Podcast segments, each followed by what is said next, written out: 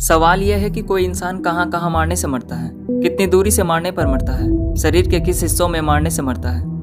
ये सारे सवाल अजीब तो हैं, मगर इन्हीं सवालों के जवाब को जानने के लिए लाखों लोगों को मार दिया गया था। उन्हें इस रिसर्च के दौरान बेरहमी से मारा गया।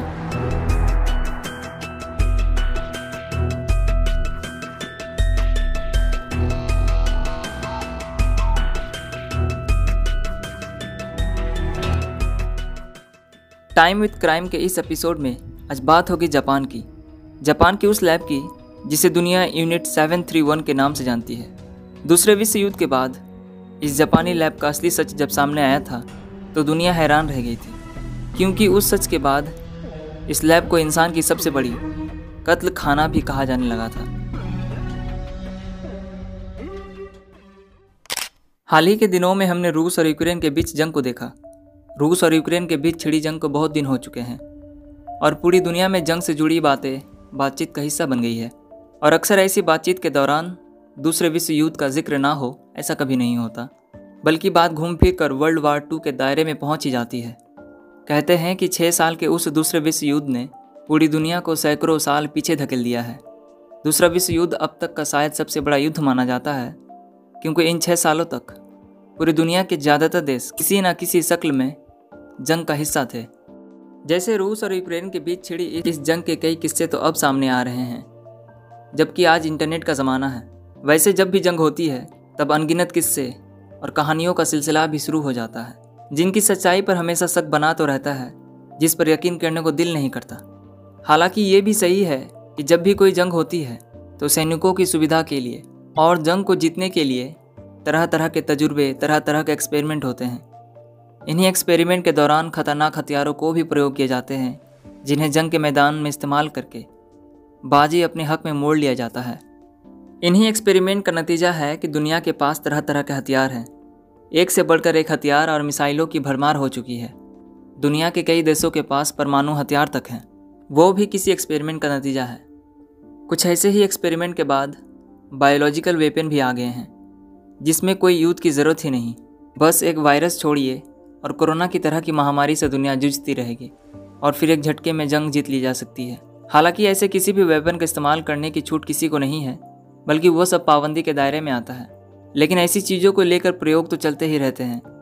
आज की क्राइम की कहानी भी ऐसे ही एक एक्सपेरिमेंट के दौर से गुजरती है, जिसने इस धरती पर इंसानों की सबसे बड़ी कत्ल खाना बना डाली।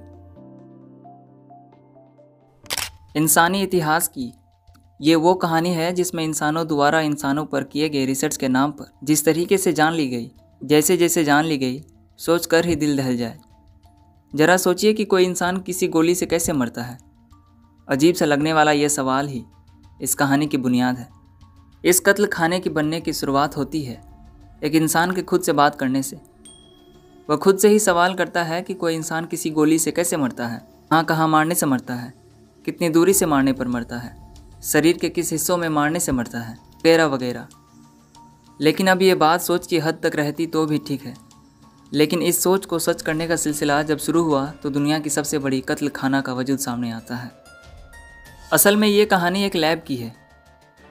उस लैब का नाम था यूनिट 731 जिसे दुनिया की सबसे खतरनाक प्रयोगशालाओं में से एक का दर्जा हासिल है। चीन के फिंगफांग शहर में बनी यह खतरनाक लैब असल में जापान की इम्पेरियल आर्मी की तरफ़ से तैयार की गई वो लैब थी, जिसको कुछ लोग टॉर्चर हाउस भी कहते थे। असल में इस लैब में ज़िंदा इंसानों पर कुछ ऐसे एक्सपेरिमेंट किए जाते थे, जिनके बारे में आमतौर पर कोई सोच ही नहीं सकता, बल्कि उसके बारे में सोच कर रूह काँप जाए। जापान की इम्पीरियल आर्मी में एक चीफ मेडिकल ऑफिसर थे, जिनका नाम था जनरल सिरोइसी, जिनकी ज़िम्मेदारी थी कि सेना के लिए ज़रूरी हथियार और उनकी उपयोगिता के लिए रिसर्च करना। सिरोइसी को केमिकल और बायोमेडिकल चीज़ों के बारे में रिसर्च करने में महारत हासिल था। ज़ाहिर है कि सिरोइसी केमिकल और बायोलॉजिकल वेपन को तैयार करने और उनके इस्तेमाल करने में विशेषज्ञ थे। उन्हें जापान की हुकूमत की तरफ़ से कुछ केमिकल और बायोलॉजिकल वेपन को तैयार करने का ज़िम्मेदारी दिया गया था। दो साल की कड़ी मेहनत के बाद सीरो इसी ने अपनी एक प्रोजेक्ट रिपोर्ट की और उसे सरकार के पास इजाज़त के लिए भेजा। इनके इस काम में सबसे ज़्यादा साथ दिया जनरल सीरो इसी के एक खास दोस्त, कर्नल कोई जिमो ने, जिनकी मदद से जनरल सीरो इसी के प्रोजेक्ट को मंजूरी मिल गई। लेकिन शर्त सिर्फ़ इतना था कि जिस लैब को बनाने की बात जनरल सीरो इसी ने की थी, उसे जापानी हुकूमत किसी भी सूरत अपनी ज़मीन पर बनाने को तैयार नहीं हुई। इसी बीच जापान ने 1932 में जापान ने चीन पर हमला कर दिया था। और चीन के एक इलाके मंचूरिया पर जापान का कब्ज़ा हो गया। इसी मंचूरिया इलाके में मौजूद था फिंगफांग शहर। इस फिंगफांग शहर में कई लैब पहले से मौजूद था। उसमें से ही एक लैब को जापानी हुकूमत के इशारों पर जनरल सिरोइसी ने टेक ओवर कर लिया और अपनी ज़रूरत की लैब तैयार की, जिसे नाम दिया गया यूनिट सेवन थ्री वन।